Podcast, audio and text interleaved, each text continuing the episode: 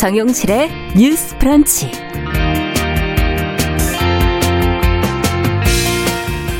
안녕하십니까 정용실입니다. 국내에서는 처음으로 운영이 되는 여성 폭력 추방 주간을 맞아서 문재인 대통령이 어제 SNS 메시지를 내놨습니다.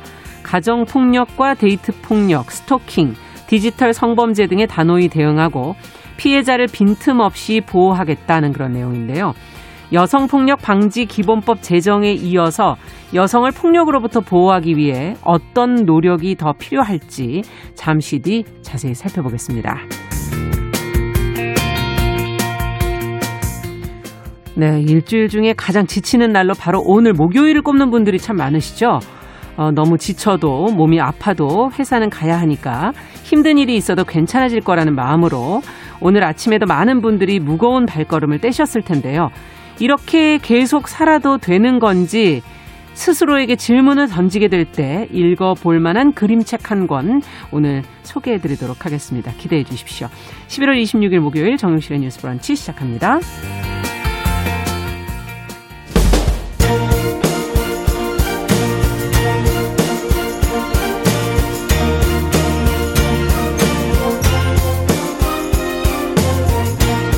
여성의 감수성으로 세상을 봅니다.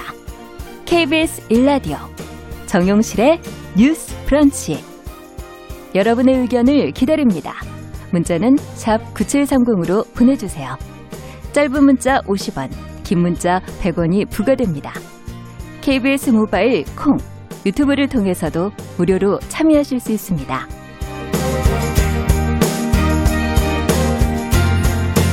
네, 정유실의 뉴스 브런치는 항상 여러분들과 함께 프로그램 만들어가고 있습니다. 오늘도 5353번님, 강하나님, 이수봉님, 이렇게 인사 최희철님 의견 보내주셨고요.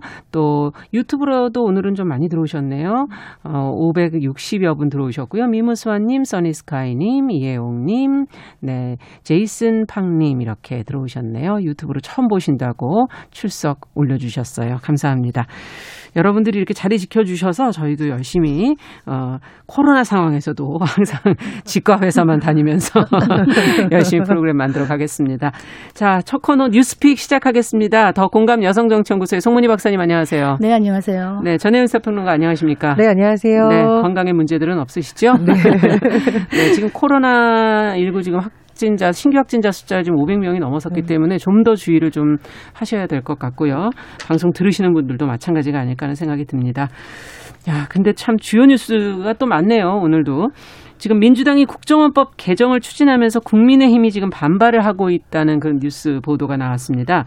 국정원법이 개정안의 내용이 과연 무엇이길래 그리고 지금 어떤 상황에 있는 것인지 자세한 내용 좀 저희가 살펴보겠습니다. 예, 국정원법 개정안에 대해서 좀 쉽게 이해를 하시려면 현 정부 들어와서 권력기관 개혁 관련한 회의에 문재인 대통령이 참석을 하고 네. 계속 강조를 해왔던 걸 떠올려 보시면 조금 이해가 쉬울 텐데요. 권력기관 개혁이라고 하면 보통 경찰, 검찰, 음. 국정원과 관련해서 예전에 너무 권한이 치우쳐져 있다 한 곳에 집중되어 있는 걸 분산시키는 검경 음. 수사권 조정이라던가 네. 공, 고위공직자 수사처, 공수처 관련한 내용 등등이 이제 경찰 검찰 관련한 내용으로 많이 언급이 됐었고요. 그렇죠. 국정원 같은 경우에는 국정원이 국내 정치에 개입한다는 논란이라던가 인권 침해 논란을 최소화할 수 있게 해서 국정원법 개정해야 된다라는 음. 논의가 그동안 진행이 되어 왔습니다.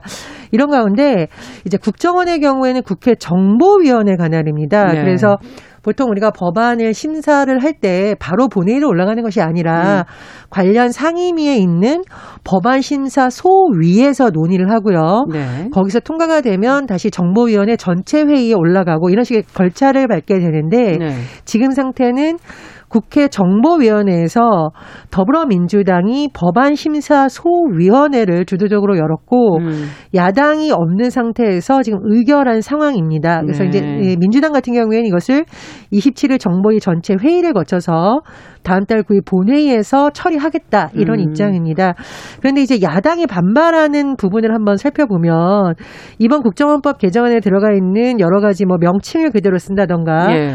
국정원의 정치관여 금지 규정 마련 또 정보위원 3분의 1 특정 보고 요구 시 국정원장 거부권을 없애는 것 등등이 있는데 야당에서 지금 비판하고 있는 요소는 국정원의 대공 수사권을 경찰로 이관한다. 음.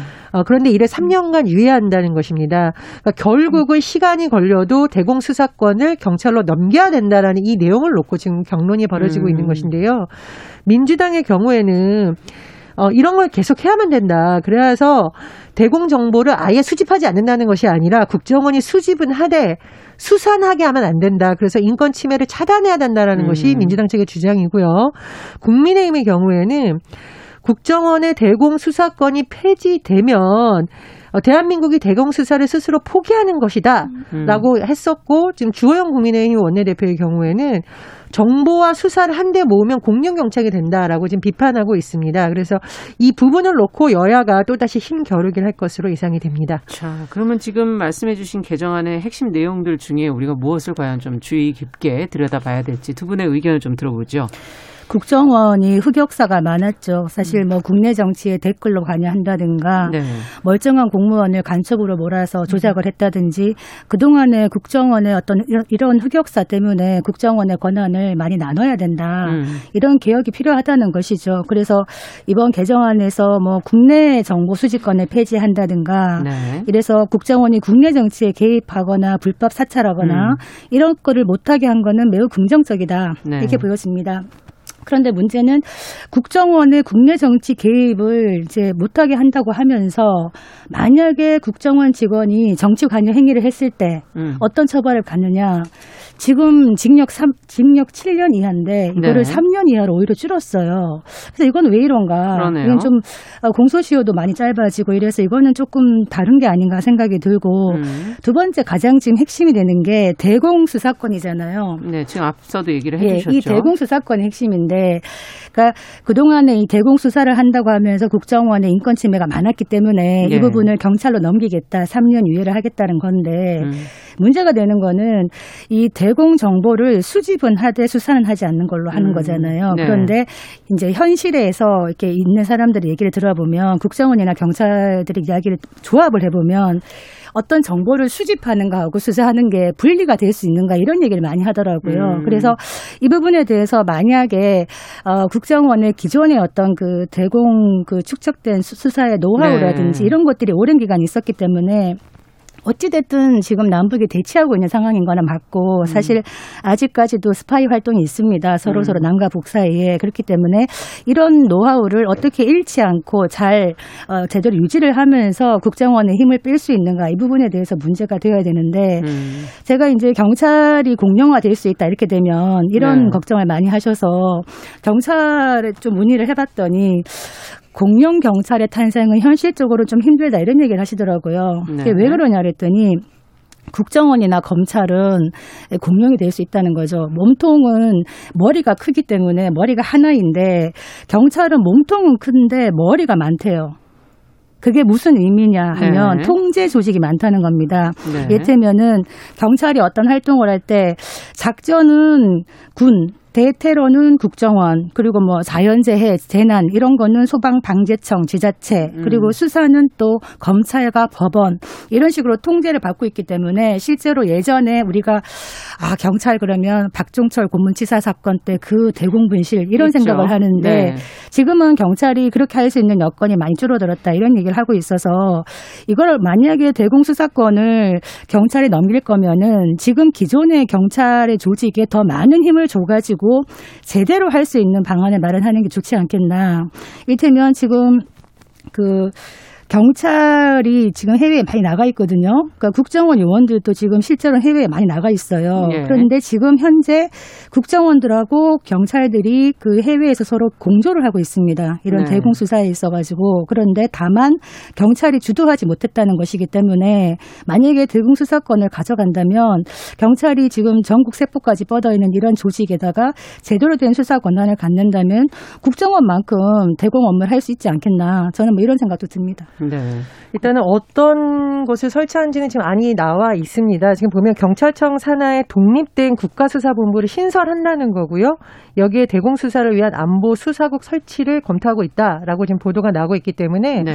아마 구체적인 안까지도 지금 여권에서 만들고 있는 것 같습니다. 근데 이게 갑자기 된 건 아니에요. 지금 정보위 그렇죠. 여러 의원들의 설명을 들어보면 음. 20대 국회부터 사실 논의가 됐었고 21대 국회에서도 한 7차례 걸쳐 법안 소위 뭐 이렇게 네. 논의가 됐었다. 그래서 여야 합의가 안 된 것은 굉장히 아쉬운데 어, 저는 근데 이 법의 개정이 꼭 필요하다고 봅니다. 음. 예를 들면 이제 간첩 조작 사건 같은 경우는 이제 서울시 공무원으로 계약직 공무원으로 보는데 유호성 씨 사건 같은 예. 경우에는 기억나죠. 무죄 판결이 났는데요. 무죄 음. 판결이 났던 내용 중에 밝혀진 내용이 뭐냐면 이 국정원이 그 유성 씨 여동생의 자백을 받아냈는데 그게 협박과 회유에 의한 것이었다라는 네. 이유로 무죄가 확정이 된 겁니다. 네. 그래서 지금 국가를 상대로 손해배상 음, 소송이 해서 네. 승소까지 한 상태입니다. 음. 일부. 그러니까 이런 역사를 반복되지 않게 하려면 여러 가지 장치를 둬야 되고 그 중에 하나가 수사권을 경찰로 넘기는 것이다라고 생각을 하는데 저는 일부분 타당하다. 박사님 말씀하신 것 중에서 경찰에 대한 통제 장치는 비교적 공개가 되어 있습니다. 음. 경찰이 지금 되어 있는 행안이라던가 이런 곳에서도 각종 자료 수집을 해서 견제하고 있고 경찰 내 각종 위원회도 있고 여러 가지 견제 장치가 있고 특히 경찰 공무원을 비롯해서 대다수 공무원들은요 부서를 음. 이동하거나 다른 곳으로 전보를 간다고 해도 인사 기록에 징계부터 상벌 조항이 상세히 들어가 있습니다. 근데 국정원은 조직의 특성상 사실 그렇게 하기가 어렵다고 하죠. 네. 예, 보안을 이유로 많은 것이 국회 정보위원회에서도 뭐 공개가 되네 마는 논란도 있기 때문에 음. 이번 기회에 정보 수집의 기능은 국정원이 강화를 하고 네. 본래 목적대로 그리고 수사는 경찰에 넘기는 것이 오히려 위험성을 줄일 수 음. 있는 것이다 이렇게 생각을 하고요. 그래서 이제 선진국의 정보 기관들 기관들도 수사 기능은 부여하지 않는다라는 네. 이유가 아마 이런 이유 때문이라고 지금 해석이 많이 나오고 있습니다. 그리고 또 하나 이제 일각에서 간첩 수사 자꾸 얘기를 하는데 지금 이게 한국일보에서 나온 보도인데요. 이 국정원에서 건강 간첩수가 이명박 정부 때 23명, 네. 박근혜 정부 때 9명, 문재인 정부 때 2명이라고 합니다. 그러니까 네. 국정원이 있어야만 간첩수가 많아진다 이것은 아니고 지금 어떻게 보면은 간첩수의 어떤 국정원이 관여한 것은 좀 급감하고 있기 때문에 음. 국정원의 수사 기능을 경찰로 옮기니까 부실해질 것이다라는 것은 좀 상황과 맞지 않는다 음. 이런 지적도 나오고 있습니다. 네. 그런데 경찰 제가 뭐 권한을 주면은 오히려 조금 덜 위험할 수 있다 이런 얘기는 했지만은 따지고 보면 흑역사라는 부분에서 인권 침해의 흑역사는 국정원, 경찰 다 갖고 있습니다. 음. 그렇기 때문에 권력은 주면은 권한을 주면은 독주하려는 본능이 음. 작동하기 때문에 국정원, 뭐 검찰, 경찰 할 것 없이 제도적으로 통제하고 견제하는 장치를 만들어야 된다. 이것이 중요하다. 그 네. 말씀 드리겠고 하나 아쉬운 거는 물론 이 국정원법 개정이 그 2018년 20대 국회부터 지금까지 계속 음. 논의가 되어 왔던 사안입니다. 그래서 어떻게 보면은 충분히 논의는 되어 왔다고 하지만 이거를 음, 절차적인 측면에서 야당과의 합의가 없이 여당이 단독 의결하는 것 다른 부분에서도 마찬가지로 모든 것들이 이렇게 간다면 국회가 그냥 여당의 여당이 맞춘 적시 음. 이에 맞추어서 그냥 흘러간다면은 이것은 조금 문제가 있지 않겠나 생각이 드는데 지금 좀 많이 힘이 빠진 야당 국민의힘이 주호영 대표가 여론으로 폭거를 저지해야 된다 이런 얘기를 하고 있는데 네. 이게 지금의 야당의 현재 모습인 것 같아 서 음. 좀 안타깝습니다. 그런데 지금 코로나로 많이 위험이 되고 국민들이 먹고 살 걱정 때문에 시름이 깊어가는 이 시점에 그렇죠. 음. 이 국정원 문제에 여론을 많이 환기할 수 있을까 좀 이런 생각이 들고요. 국정원이 이런 부분에는 좀 열심히 했으면 좋겠다 생각되는 게 지금 북한의 해킹이 심각합니다. 음. 그렇기 때문에 정보 보안이라든가 이런 측면에서 북한의 어떤 해킹 공격에 대해서 사이버라는 이런 새로운 안보 환경에 국정원이 그동안의 노하우가 있기 때문에 음. 이 부분은 좀 더 특화해서 발전할 수 있지 않을까 이렇게 기대를 해봅니다. 네. 이제 저는 더불어서 국정원이 보고서를 많이 생산하는 조직이라고 알려져 있는데 이 보고서의 아주 일부가 특정인에 대한 사찰이었다라는 것이 굉장히 논란이 됐었잖아요. 네. 심지어 뭐 유명한 모 스님 같은 경우에도 그 보고서에 들어갔는데 알고 보니까 허위 사실, 음. 소문 이런 것을 어, 공무원들이 보고서에 써서 한다라는 것은 명백한 사찰이거든요. 음. 굉장히 문제가 될 수 있습니다. 그래서 해외 사를 좀 살펴봤는데 해외에는 당사자가 요청하거나 동의하면 심사를 거쳐 그 원문을 제공한다 그래요. 정보기관에서 음. 작성한 것도. 네. 왜냐하면 당사자 입장에서는 내 정보가 허위 정보가 지금 작성됐다라는 의심을 할 수 있는 네. 거고 어떤 국가가 수집할 수 있는 권한을 넘어서 사찰할 수 있는 경우도 있기 때문에 음. 투명성을 강화해 놓은 겁니다. 그래서 네. 이 투명성을 통해서 심각하게 사찰이 된다라거나 그 사람의 인권 침해가 되지 않는 장치를 만들어 놨다고 하는데 우리나라 같은 경우에는 아마 이게 안보상의 이유로 이런 부분에 서 많이 좀 투명성이 떨어진다는 지적이 있습니다. 예. 그래서 국정원 개혁의 한 방향으로서 이 부분도 어느 정도까지 해야 되는지에 대한 논의가 좀 되었으면 하는 바람입니다. 그 꼭 한마디 덧붙이고 음. 싶은 게 우리가 국정원 얘기하면서 국정원을 그동안의 흑역사에 대한 이야기를 많이 하고 반성을 해야 된다 얘기를 하는데 네. 국정원에 그동안 헌신하신 또 많은 직원분들이 계시는데요. 그분들 중에는 정말 국가에 헌신한다는 마음으로 열심히 음. 일한 분도 많기 때문에 국정원이 제대로 위상을 가지고 자리를 잡고 정말 국가의 안보를 위해서 헌신할 수 있는 정치가 흔들지 않는 그런 제도적인 뒷받침이 필요하겠다 이런 생각이 듭니다. 네. 저도 꼭 한 말씀 붙이자면 음.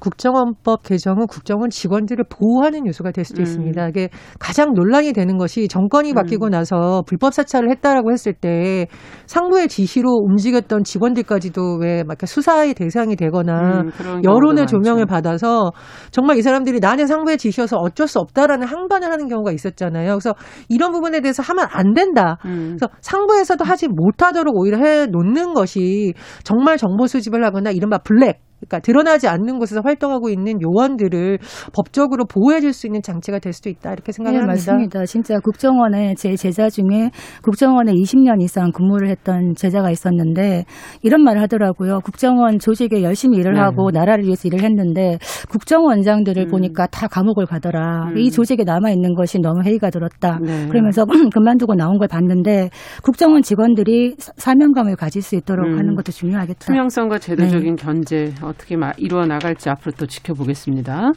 자, 두 번째 뉴스로 가죠. 여성폭력 추방 주간을 맞아서 문재인 대통령이 어제 메시지를 내놨는데 어떤 내용인지 좀 살펴보고 싶고요.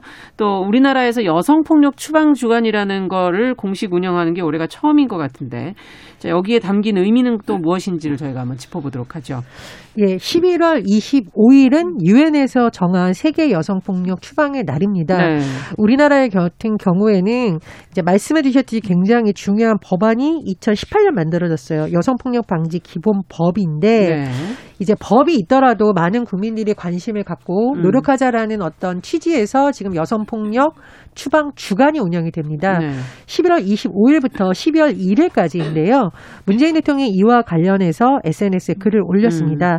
문재인 대통령이 강조한 바는 정부에서 뭐 가정폭력, 데이트폭력, 음. 스토킹, 디지털 성범죄 같은 여성 대상 범죄에 단호히 대응하고 피해자를 빈틈없이 보호하겠다 음. 이렇게 강조를 했습니다.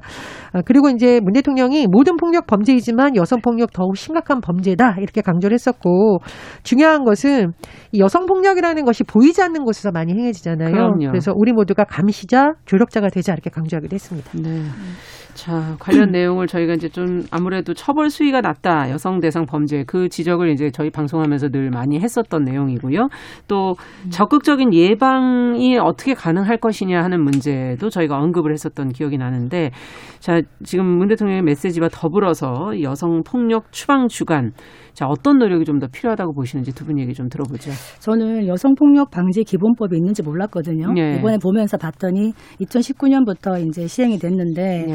사실은 기본이라는 말이 들어가는 게 좀 의미가 있다고 봅니다. 음. 그러니까 여성 폭력에 대한 이런 피해 예방이나 대책이 기본이 되어야 되는데 음. 아직까지 기본이 부족하지 않았나 이런 생각이 들고 지금 폭력 예방 주간이라고 하는데 네. 저는 이 주간이 꼭 필요한가? 음. 사실은 여성에 대한 폭력은 상시적으로 일어나는 일이기 때문에 이거는 주간이라고 할 건 없지 않나. 음. 어떤 뭐 그냥 물론 주의를 환기하는 정도의 의미겠죠. 그래서 지금 저는 이런 어떤 메시지도 물론 중요합니다만 법적 제도적 장치가 뒤따라야 된다. 음. 그 중에 특히 필요한 게 무엇이냐 생각을 해봤더니 우리가 지금 요즘 데이트 폭력이라든가 뭐 스토킹 범죄 네. 피해 의외로 많습니다. 2019년도에도 지금 신고된 것만 해도 그 데이트 폭력이 한 2만 건 정도 네. 되는데 숨어 있는 것까지 포함한다면 많은 여성들이 고통을 받고 있다. 음. 데이트 폭력, 데이트란 말 쓰지 말자 우리가 이런 얘기를 했었는데 그랬죠. 아직 예. 고쳐지지 않고 있고요. 만약에 우리가 어떤 남자를 만나다가 폭력을 당하거나 스토킹을 당했을 때 우리가 어떻게 대처할 수 있는가? 음. 지금은 우리가 법원에 이제다가 신청할 수 있어요. 가해자가 접근 음. 금지해 달라고 신청할 수 있는데 네. 그럼에도 불구하고 계속 접근을 하면 위반을 할 때는 이 사람에게 100만 원 정도의 그냥 돈을 내게 하는 정도밖에 안 됩니다. 처벌이 직접적인 처벌 처벌이라고 할 수가 없는 네. 것이죠. 과, 뭐 그냥 간접 적인 강제 간접적인. 정도인데 네. 이거를 좀 법적 제도화 해가지고 이러했을 때 우리가 어디에 가서 신고를 하고 어떤 지원을 받을 수 있고 음. 또 어떤 처벌이 가능해지는지에 대해서 홍보도 하고 국민들이 알아야 되는데 네. 그러려면 먼저 법이 만들어져야 된다 음. 이런 생각이 듭니다. 네. 일단은 우리나라가 양성평등 주간도 있습니다. 네. 2014년 양성평등 기본법을 만들면서 주간을 운영했는데요. 저는 필요하다고 봅니다. 왜냐하면 음. 어 일각에서는 이것이 너무 행사 중심이고 단기간이라고 음. 하지만 이 기간에 많은 어, 관련 단체라든가 많은 공무원들과 많은 공공 음. 조직들이 음. 다시 한번 이런 문화가 실제로 좀 되고 있는지 점검하는 계기로 삼는 거거든요. 네. 양성평등이라든가 여성폭력 방지, 여성폭력 방지는 늘상 이루어지는 것이지만 음. 어떻게 보면 우리가 사고가 일어나기 전에는 가장 신경을 안 쓸 수 있는 분야가 될 수도 있다는 네. 지적이 있기 때문에 아마 이런 주간을 운영을 음. 해서 하는 것 같은데요. 근데 이제 박상께서 말씀해 주셨듯이 이런 주간을 국회의원을 운영하는 것도 좋은데 국회에서 좀 수사가 아, 속도가 좀 더디다는 지적을 받고 있는 음. 많은 법안들이 사실은 통과가 돼야 됩니다. 관련된 법안들이 그렇죠. 더 있나요? 예, 예. 음. 지금 뭐 말씀해주신 뭐 데이트 폭력 방지라든가 스토킹 범죄 처벌법 이런 것 같은 경우에는 음. 조금 더 속도를 내야 되고 피해자들 음. 입장에서 많은 개선책이 나와야 되는 것이거든요. 그렇죠. 그 부분을 좀 강조하고 싶고 저는 이제 우리나라의 문화가 일단 남의 집 가정사에는 끼어들지 않는다라는 음. 이 문화가 잘못하면 폭력을 방치하거나 무기나는 문화가 음. 될수 있습니다. 그래서 아마 문 대통령도 모두가 감시자가 되자, 음. 조력자가 되자라고 한 부분이 어떤 여성이 내가 폭력을 당했다고 쉽게 말할 수가 있겠습니까? 음. 특히 가정 폭력 같은 경우에. 음. 그래서 많은 사람들이 당신의 잘못이 아니다. 당신이 앞으로 용기 내서 살아갈 수 있도록 우리가 돕겠다는 메시지를 줘야만 사실 신고를 음. 할수 있거든요. 그래서 그런 부분도 좀 같이 생각해 봤으면 합니다. 그 제 지인 중에 가정 폭력으로 이제 시달리는 사람이 있었습니다. 오랜 시간 시달렸는데 그 남편이 얼굴만 빼고 다 때리는 거예요. 음. 그런데 남에게 보이는 얼굴은 빼고 때리는데 뭐 사회적으로도 뭐 충분히 다 알만한 사람들인데 왜 이렇게 사느냐 그랬더니 하는 말이 아이 때문에 산다. 그냥 아이에게 가정을 깨고 깼는 모습을 주고 싶지 않다. 이렇게 얘기를 해서 제가 어떤 얘기를 했냐. 엄마가 맞고 사는 가정 폭력을 당하는 가정에서 자라는 아이들이 과연 맑은 정신으로 자라날 수 음. 있겠느냐. 그리고 그런 얘기를 많이 했는데 결국에는 선택을 했습니다. 음. 그래서 어, 가정 폭력 물론 많은 여러 가지 이유들이 있을 수 있겠지만 폭력은 어떠한 이유에서도 용서하면 음, 안 된다. 그렇죠. 그래서 아이를 위해서라도 폭력으로부터 빨리 벗어나라 이 음. 말씀을 드리고 싶고 지금 뭐 이재명 경기도지사가 이런 말을 했더라고요. 이런 법안 마련에 국회가 적극 나서라 하면서 음. 좀 재밌는 말을 했는데 요즘 세상이 많이 달라졌다고 할지도 모르겠지만 그러나 당사자로 살아보지 않고는 결코 헤아릴 수 없는 묵직한 무게가 있다. 얘기하는데 남자인 지사가 당사자가 아닌데 이런 얘기를 한다는 음. 것이 이런 이야기들을 더 많은 정치인과 더 많은 관료들이 할 수 있어야 여성 폭력에 대한 인식과 늘 다른 법들에 밀리는 음. 여성 폭력에 대한 이런 법안들이 빨리 나가는 계기가 되지 않겠나 이런 생각이 듭니다. 네, 요즘에 이 관련 여성 폭력 관련 기사 취재 기사가 아주 심층 보도하는 기사들이 많이 나가는데 결국 여성 폭력이 죽음으로 연결되어지는 그런 기사들이 굉장히 많거든요. 그렇습니다. 예. 그래서 피해자들이 신고할 수 있도록 또는 옆에서 감시자가 되라는 이유가 가정폭력이 시간이 지면 나아진다라는 말은 허구다라고 모든 전문가들이 지적을 하고 있어요. 폭력의 강도가 점점 강해져서 말씀해 주셨듯이 그런 아주 돌이킬 수 없는 결과까지 가는 사례들이 지금 계속 나오고 음. 있습니다. 특히 매 많은 아내들 이 문제 지금 해결하지 않고 있기 때문에 네. 많은 관심이 필요하다는 지적이 나오고 있고요. 저는 또 하나 그 우리가 폭력 피해자들을 대하는 방식에 대해서 저도 굉장히 깊이 생각을 하게 되는데 네. 오죽했으면 때렸을까 이 말은 정말 용납될 수가 없는 그렇죠. 말입니다. 예. 말씀해 주셨듯이 어떤 폭력이 과연 정당화 될 수 있으며 특히 본인의 가족을 때리는 것이 어떻게 정당화가 음. 될수 있겠습니까? 그런 의식이 빨리 없어졌을 때 음. 많은 피해자들이 오히려 용기를 낼 수 있다는 걸 말씀을 드리고요. 또 하나 당부드리고 싶은 것은 문재인 대통령이 메시지 낸 건 굉장히 긍정적이지만 사실 우리가 청와대를 비롯해서 많은 고위 공직자 사회가 같이 바뀌어야 되는 거거든요. 음. 그래서 공직자 전이 인사 평가할 때 이런 인권 감수성이나 음. 이런 부분도 좀 많이 살펴보면 더 좋지 않을까 그런 생각입니다. 네. 지금 우리가 뭐 직장 내에 만연한 성희롱이라든가 성폭력에 대한 피해를 얘기를 하면 늘 얘기하지만 2차 가해 그 직장 동료들이 오히려 이 사람을 따돌리는 집단 따돌림 음. 너가 조용히 하고 있었으면은 조용히 넘어갈 일을 왜 이렇게 시끄럽게 만드느냐 이것이 피해자가 말을 못하게 하는 침묵의 카르텔이 될 수 있다 이런 부분에서 우리가 같이 해나가야지 이것이 하루하루 밖에 나가지 않겠는가 음. 이런 생각이 듭니다. 네. 자, 오늘 뉴스픽은 여기까지 듣도록 하겠습니다. 전혜연 평론가, 더 공감 여성정치연구소 송문희 박사 두 분 수고하셨습니다. 감사합니다. 감사합니다. 자, 정용실의 뉴스 브런치 듣고 계신 지금 시각 10시 30분이고요. 라디오 정보센터 뉴스 듣고 오겠습니다. 국내 코로나19 신규 확진자가 하루 새 583명 증가해 약 8개월 만에 500명대를 기록했습니다. 신규 확진자 가운데 국내 발생은 553명, 해외 유입 사례는 30명입니다. 국내 코로나19 확산에 따라 국방부가 다음 달 7일까지 전군 장병의 휴가와 외출을 통제하기로 했습니다. 오늘부터 전 부대에 대해 거리두기가 2.5단계로 격상됩니다. 유은혜 사회부총리 겸 교육부 장관은 11월 코로나19 확진 학생의 약 70%는 가정에서 감염됐다며 수능을 일주일 앞두고 일상의 침묵 활동을 멈춰달라고 당부했습니다. 윤석열 검찰총장이 추미애 법무부 장관의 직무정지 조치에 대해 어젯밤 법원에 집행정지를 신청했습니다. 더불어민주당 이낙연 대표의 윤석열 검찰총장 국정조사 제안에 대해 국민의힘이 적극적으로 수용하겠다며 추미애 법무부 장관까지 함께 조사하자고 밝혔습니다. 공수처장 후보 추천위원회가 불발되자 민주당은 야당이 공수처장 추천 과정에서 거부권을 행사하지 못하도록 공수처법을 개정하는 심사에 착수했습니다. 한국은행 금융통화위원회가 현재 연 0.5%인 기준금리를 그대로 유지한다고 밝혔습니다. 한은은 또 올해 경제 성장률 전망치를 1.1%로 0.2%포인트 상향 조정했습니다. 홍남기 경제부총리가 그제부터 중단된 8대 소비 쿠폰 가운데 외식 쿠폰을 배달 앱을 통해 비대면으로 사용할 수 있도록 준비하겠다고 말했습니다.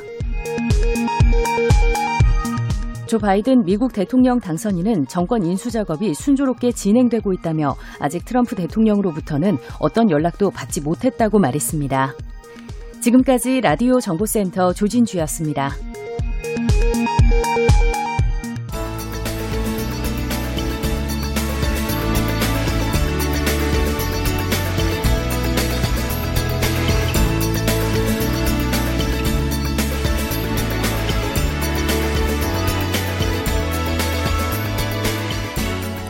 세상을 보는 따뜻한 시선. KBS 일라디오 정용실의 뉴스 브런치.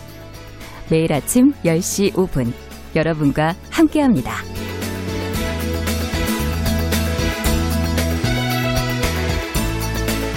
네, 정용실의 뉴스 브런치 듣고 계신 지금 시각 10시 33분입니다. 자, 이번에는 인터넷 검색어를 통해서 네티즌들이 관심을 가진 이슈를 살펴보겠습니다. 검색어 뉴스 오늘도 시선 뉴스의 박진아 기자 자리해 주셨습니다. 어서 오십시오. 네, 안녕하세요. 자, 이번 주는 어떤 이슈들, 어떤 키워드들이 많이 검색이 됐나요? 네, 이번 주도 좀 여러 가지 상황별 이슈들을 좀 살펴봤는데요. 네. 특히 코로나19 확진자가 증가함에 따라서 그 관련 소식들을 좀 볼 수 있었습니다. 음. 이첫 번째는 생활 속 거리두기 세부 지침인데요. 음. 정부가 이달 1일 거리두기 체계를 기존의 기존의 3단계에서 5단계로 재정비하면서 그랬죠. 이 시설이나 활동별로 변경된 방역 규정을 반영해서 음. 세부 지침을 지난 25일 밝힌 건데요. 우선 개인 방역 수칙으로는 마스크 착용하기, 거리두기, 음. 또 아프면 검사받고 집에 머물며 타인과 접촉을 최소화하기, 또 30초 손 씻기, 기침은 옷소매로 최소 1일 3회 이상 환기하기, 환기하고 주기적 소독하기, 음. 또 거리는 멀어도 마음은 가까이 등 이 다섯 가지입니다. 네, 집에서 하실 수 있는 것들이 이제 대부분이긴 한데 최소 네. 1일 3회 이상 환기. 지금 날씨가 추워지고 있기 때문에 문을 많이들 닫고 계신데 맞아요. 환기도 좀 더 신경 쓰셔야 되겠고 네. 이 소독이라는 건 아마 문고리나 뭐 이런 것들 말씀하시는 거겠죠? 네, 맞습니다. 또 키보드나 거. 마우스 아, 같은 데도 손으로 닿는 부분들 네, 굉장히 많기 때문에 그런 음. 부분에 소독을 좀 주기적으로 해 주셔야 됩니다. 네. 자, 이 기존 지침에서 어쨌든 마스크 착용의 내용이 추가된 거 아닌가? 예, 맞습니다. 예. 마스크 착용하기가 기존에 이렇게 없었는데 이게 아, 예그 방역 수칙으로 들어간 음. 거고요. 또 이 집단 방역 수칙과 관련한 세부 지침은 시설별로 또 상황별로 시기별로 분류하고요. 거리두기 개편안에 담긴 시설별 의무 규정과 권고 사항을 또 추가했습니다. 네. 이 시설별로 세부 지침을 보면 기존의 세 개 분류, 그러니까 업무, 일상, 여가에서 중점 관리 시설, 일반 관리 시설, 고위험 사업장, 종교 시설, 급여 시설 등 다섯 개로 또 세분화를 했고요. 아. 굉장히 많이 세분화를 했죠. 그렇군요. 네, 또 상황별로는 테이블 간에 가림막을 설치한다든지 냉난방기 사용 지침 등이 좀 추가가 됐습니다. 음. 특히 여기서 이 중점 관리 시설이 가장 중요한 부분인데 네. 실내 스탠딩 공연장이나 방문 판매 유형이 추가가 됐고요. 또 일반 관리 시설에서는 오락실하고 멀티방이 또 추가가 됐습니다. 예. 또 유통 물류센터도 고위험 사업장에 포함이 됐고 그 외 시설에서는 좀 많이 보셔야 되는 게 골프장 그리고 봉안 시설, 산후조리원 민박 숙박업이 새 분류에 들어갔습니다. 음. 그렇기 때문에 내가 관련 업종에 계신다면 이게 좀 잘 체크를 해두셔야 될 것 같고요. 그러네요. 이 개정된 생활 속 거리두기 세부 지침을 제가 다 말씀을 드리고 싶었지만 사실 너무 내용이 많아서 혹시나 그러니까요. 궁금하시다면 음. 이 질병관리청 홈페이지에 들어가면 질병관리청 누리집 그러니까 홈페이지에 누리집이 있습니다. 네. 네, 거기에서 좀 자세한 내용 확인하실 수 있기 때문에 네. 혹시나 자영업하시는 분들이라면 음. 반드시 한번 꼭 확인하셨으면 그러니까 좋겠습니다. 이게 지금 변화가 됐기 때문에 거리두기 네. 단계도 변화됐고 저희가 이제 이 분류도 지금 새로 추가된 그런 업종들이 있기 때문에 맞습니다. 본인의 업종이 지금 어디에 해당되는지 그 업종별로 또 세부 지침이 다 다를 거 아니에요. 네, 맞습니다. 그거를 다 확인하셔서 그걸 제대로 안 하고 계시면 네. 또 문제가 생기잖아요. 업종을 그 맞아요. 업장을 문 닫아야 되는 수도 있고 맞습니다. 네. 예를 들면은 저희가 스터디 카페가 있고요. 음. 스터디 룸이 있잖아요. 아. 네, 근데 이 카페와 룸의 단어 차이로도 또 다르게 적용이 된다고 합니다. 그래요. 네, 그렇기 때문에 더더욱 음. 구체적으로 확인을 꼭 하셔야 되는 그런 네. 부분을 말씀드리겠습니다. 자, 그래서 좀 잘 체크를 하셔야 결국은 피해가 없으시지 네. 않을까 하는 그런 생각이 들고요. 네. 자, 이뿐 아니라 대응 체계도 더 강화됐다 그러는데 그 내용도 좀 전해 주시죠. 네, 맞습니다. 이 방대본에 따르면요. 시군 구별로 한 개 이상의 역학조사반을 구성해서 운영하고요. 한꺼번에 환자가 발생해서 이 개별 지방자치단체가 대응하기 어려운 상황이 있잖아요. 네. 그럴 때는 권역별 질병대응센터가 지원을 합니다. 권역별. 네. 또 비수도권에서는 집단 감염 사례 대응 경험이 부족한 지역에 역학조사와 방역 대응 체계를 위해서 즉각 대응팀을 파견할 방침이라고 하고요. 음. 아무래도 수도권보다는 비수도권이 그런 부분이 많기 때문에 그렇죠. 경험이 있는 그런 대응팀들 을 파견해서 이렇게 대응을 한다고 합니다. 네, 전국적으로 같이 하고 있으니까 너무 걱정은 하지 않으셔도 되겠다 이런 생각이 네. 드네요. 자, 근데 날씨가 지금 이제 겨울로 다가가고 음. 있어서 추워져서 역시 가을 이후에 대유행이 올지 모른다라는 네. 여러 가지 예견들이 지금 나왔었는데 맞습니다. 지금 그 말이 이제 본격적으로 나오기 시작하는 것 같고요. 네. 모두가 주의하고 방역 수칙을 다시 한 번더 음. 꼼꼼히 챙겨야 될 시점인 것 같다. 네. 이 말씀 어, 한번 더 드리고요. 자, 그러면 다음 내용으로 또 가보죠. 네, 다음은 수능 유의사항인데요. 역시나 코로나19 관련한 내용들이 있어서 반드시 좀 챙기셔야 될 것 같습니다.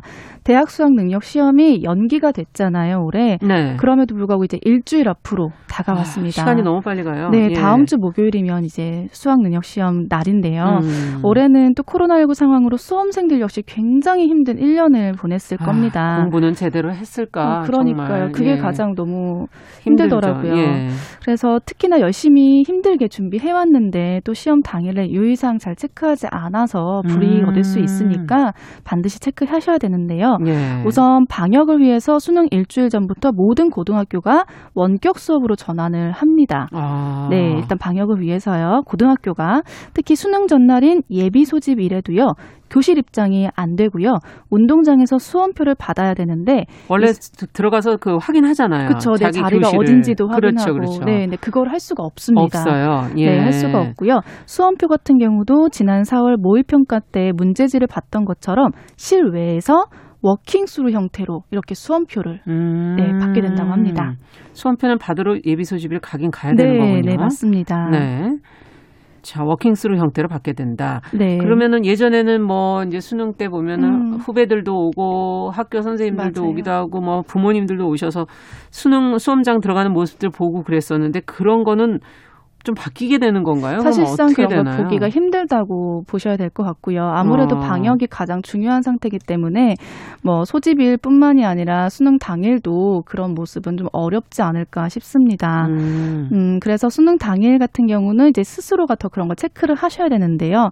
우선 오전 6시 반부터 입장 가능하고요. 6시 반부터? 네, 8시 10분까지는 입시를 해야 됩니다. 음. 그런데 이때 손 소독과 발열 체크를 하니까 조금 서두르는 게 좋습니다. 아, 그러네요. 네, 일반적으로 우리가 들어가던 것보다는 시간이 좀 걸릴 수가 있거든요. 예. 그래서 조금 너무 빠듯하지 않게 가시는 게 좋고요. 음. 또 시험 당일에는 당연히 마스크를 써야 되는데 네네. 이때 망사나 밸브형은 금지된다는 거 반드시 유념하셔야 되고요. 밸브형은 뭐죠?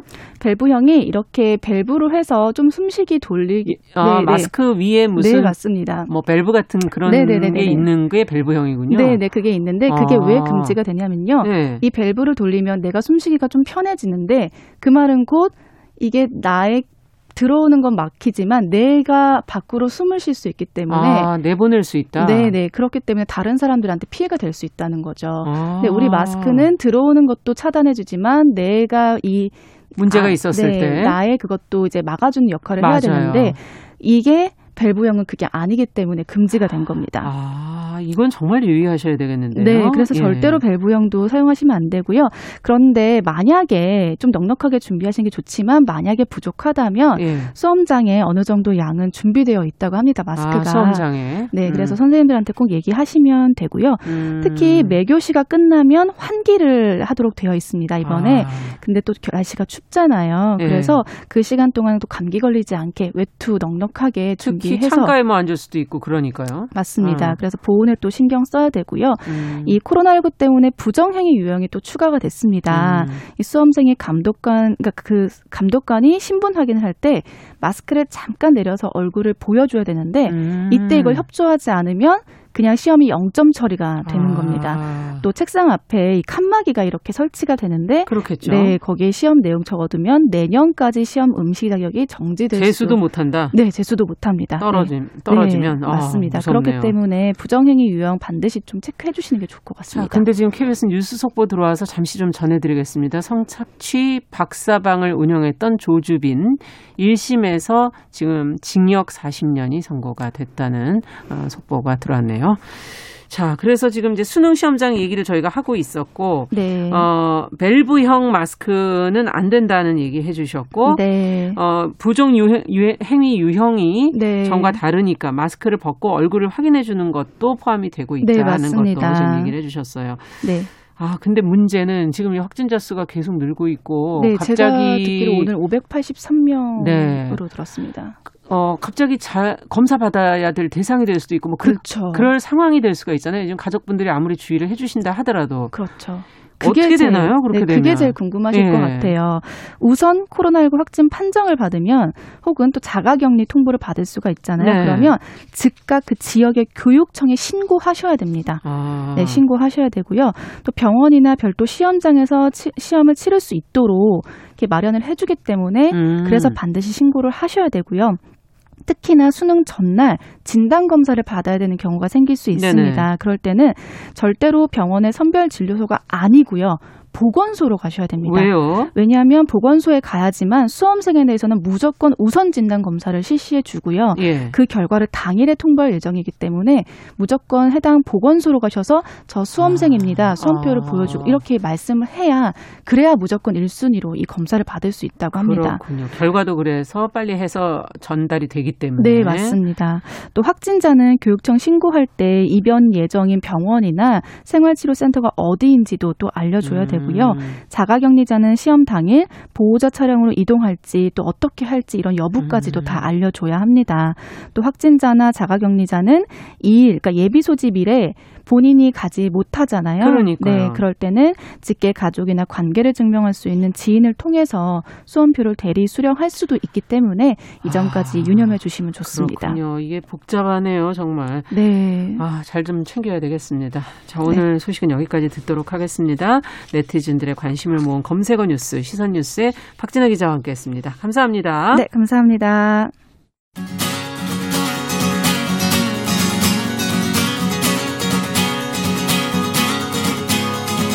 함께 가면 길이 됩니다. 여러분과 함께하는 정용실의 뉴스 브런치. 월요일부터 금요일까지 방송됩니다.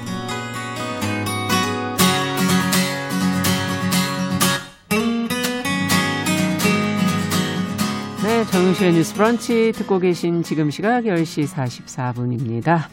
많은 분들이 계속 또 들어와서 의견도 남겨주시고 계시네요. 감사합니다.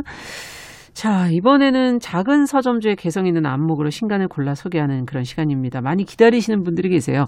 동네 책방. 오늘은 저희 번갈아 사시니까 부비프의 박은지 대표 자리해 주셨습니다. 어서 오십시오. 안녕하세요. 네. 자, 오늘은 뭐 어떤 책, 앞서 제가 그림책이라는 말씀은 살짝 드렸어요. 네, 오늘은 크게 한숨 내쉬어볼 만한 책으로 골라왔어요. 음. 블레즈 씨에게 일어난 일이라는 제목의 그림책인데요. 네. 매일매일 너무 바쁜 하루를 보내고 계신 분들께 꼭 권하고 싶은 책입니다. 어, 일단 얇아서 좋고 그림책이라서 읽는데 아무 부담이 없을 아, 것 네, 같아서 금방 읽으실 수 네, 있어요. 네, 아, 여러 가지로 부담 없는 어른을 위한 책이에요? 아니면 애들 책인데 저희가 볼 수 있다는 건가요? 어, 른 아이 누구나 보기 좋은 책인 것 같아요. 음. 저는 이제 서른이 돼서 다시 그림책을 보기 시작했는데 아. 누구나 마음속에 이 어린아이 하나씩을 품고 살아가잖아요. 그렇죠. 애 같죠, 뭐. 맞아요.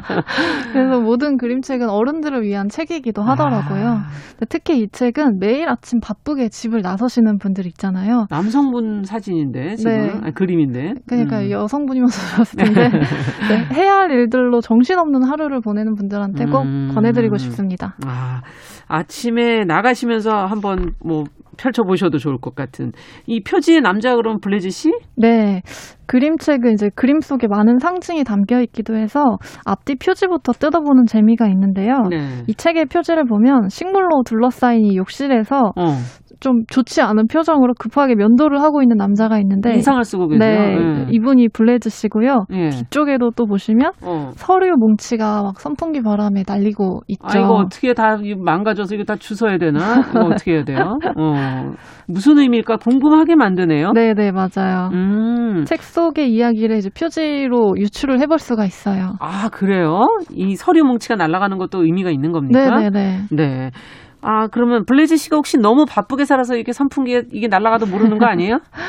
어, 이제 저 서류 뭉치가 블레즈 어. 씨가 굉장히 바쁜 사람이고 어. 서류 더미 속에서 살고 있다는 걸 이제 보여주는데요. 네.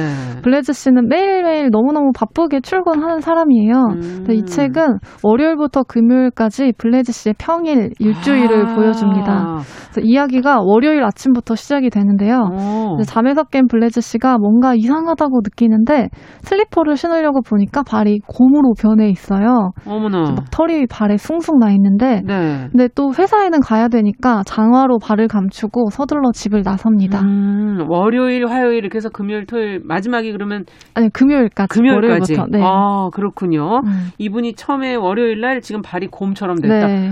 이거 어, 어, 다른 소설에서는 벌레로 되는. 맞아요. 약간 패러디인가요? 어, 약간 달라요. 음, 네. 달라요? 네. 아. 그러면 회사를 가야죠. 네, 이제 회사에 가야 네. 되니까 출근을 하는데 발이 또 걱정이 되잖아요. 음. 그래서 블레즈 씨는 걱정을 잊기 위해서 일에 더 집중을 합니다. 음. 그날 밤 잠자리에서는 아 내일이면 모든 게 원래대로 돌아왔으면 좋겠다 이런 생각을 하면서 또 잠이 들고요. 이야, 그럼 어떻게 되나? 다음날 자고 일어나 보니까 화요일 어떻게 됐을까? 전 지금 막 넘겨보고 있어요. 당연히 이제 원래대로 당연히 돌아오지 않았고 어. 화요일 아침에는 발뿐 아니라 하체 전체가 이걸 어째 이거는 네. 보여드려야지 네. 유튜브가 있어서 이런 건 좋네요. 화요일에는 바지 입은 것 같은데요? 네. 어. 배꼽 아래가 다 이제 곰이 돼버린 건데요. 야. 근데 또 회사에 가야 되니까 서둘러 샤워도 하고 준비를 마치고 또 집을 나섭니다. 이야. 회사에 가면 그 일에 대해서 생각하지 음. 않으려고 애쓰는데 네. 그럴수록 머릿속은 온통 털 생각으로 가득해지고요. 음. 이 정도면 좀 뭔가 심각하게 고려해 볼 만도 하잖아요. 그렇죠. 이제는 뭔가 이 문제를 해결해야죠. 네. 근데 블레즈 씨는 여전히 집에 돌아와서 이렇게 생각해요. 아, 너무 심각하게 생각하지 말자. 내일이면 괜찮아질 거야. 아.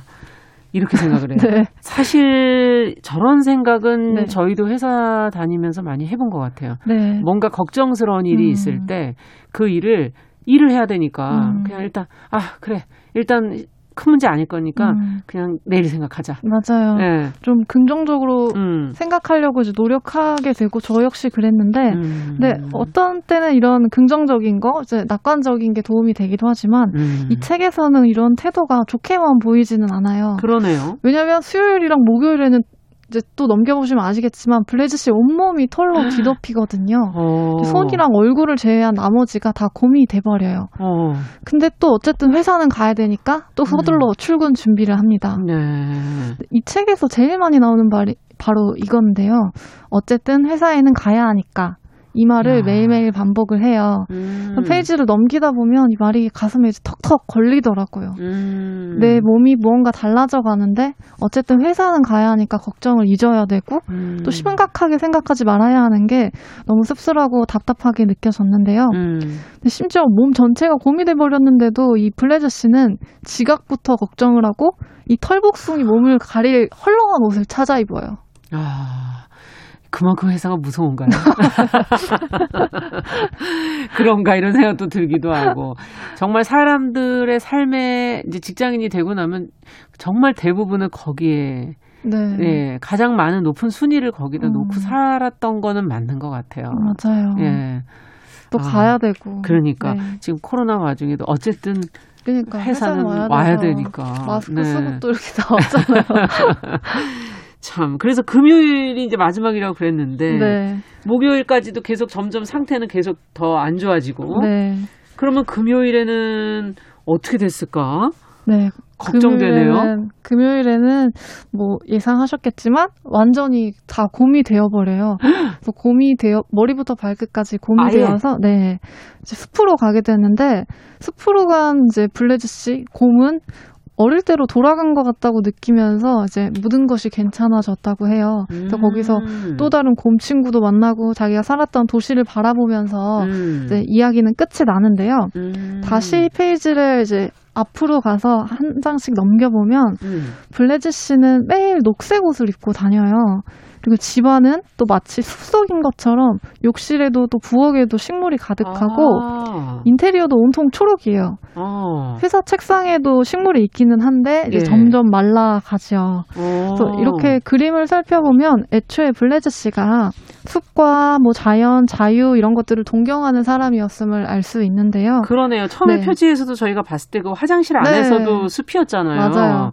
그래서 이제 매일 조금씩 곰처럼 변하는 이 몸이 음. 사회적 삶에 숨겨져 있던 블레즈 씨의 진짜 자아로 읽히기도 합니다. 아. 외면하려고 해봐도 자꾸만 드러나는 자기 자신 같은 거죠. 아, 우리가 사회에 적응을 해보려고 네.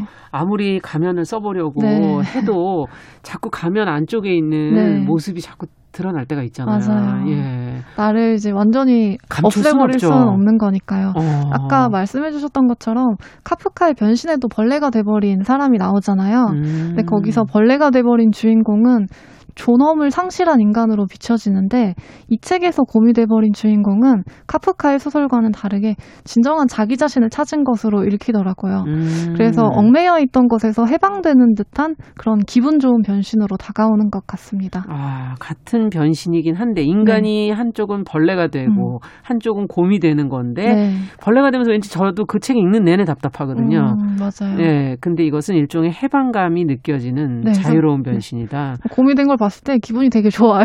마지막에 네. 금요일에. 네. 네.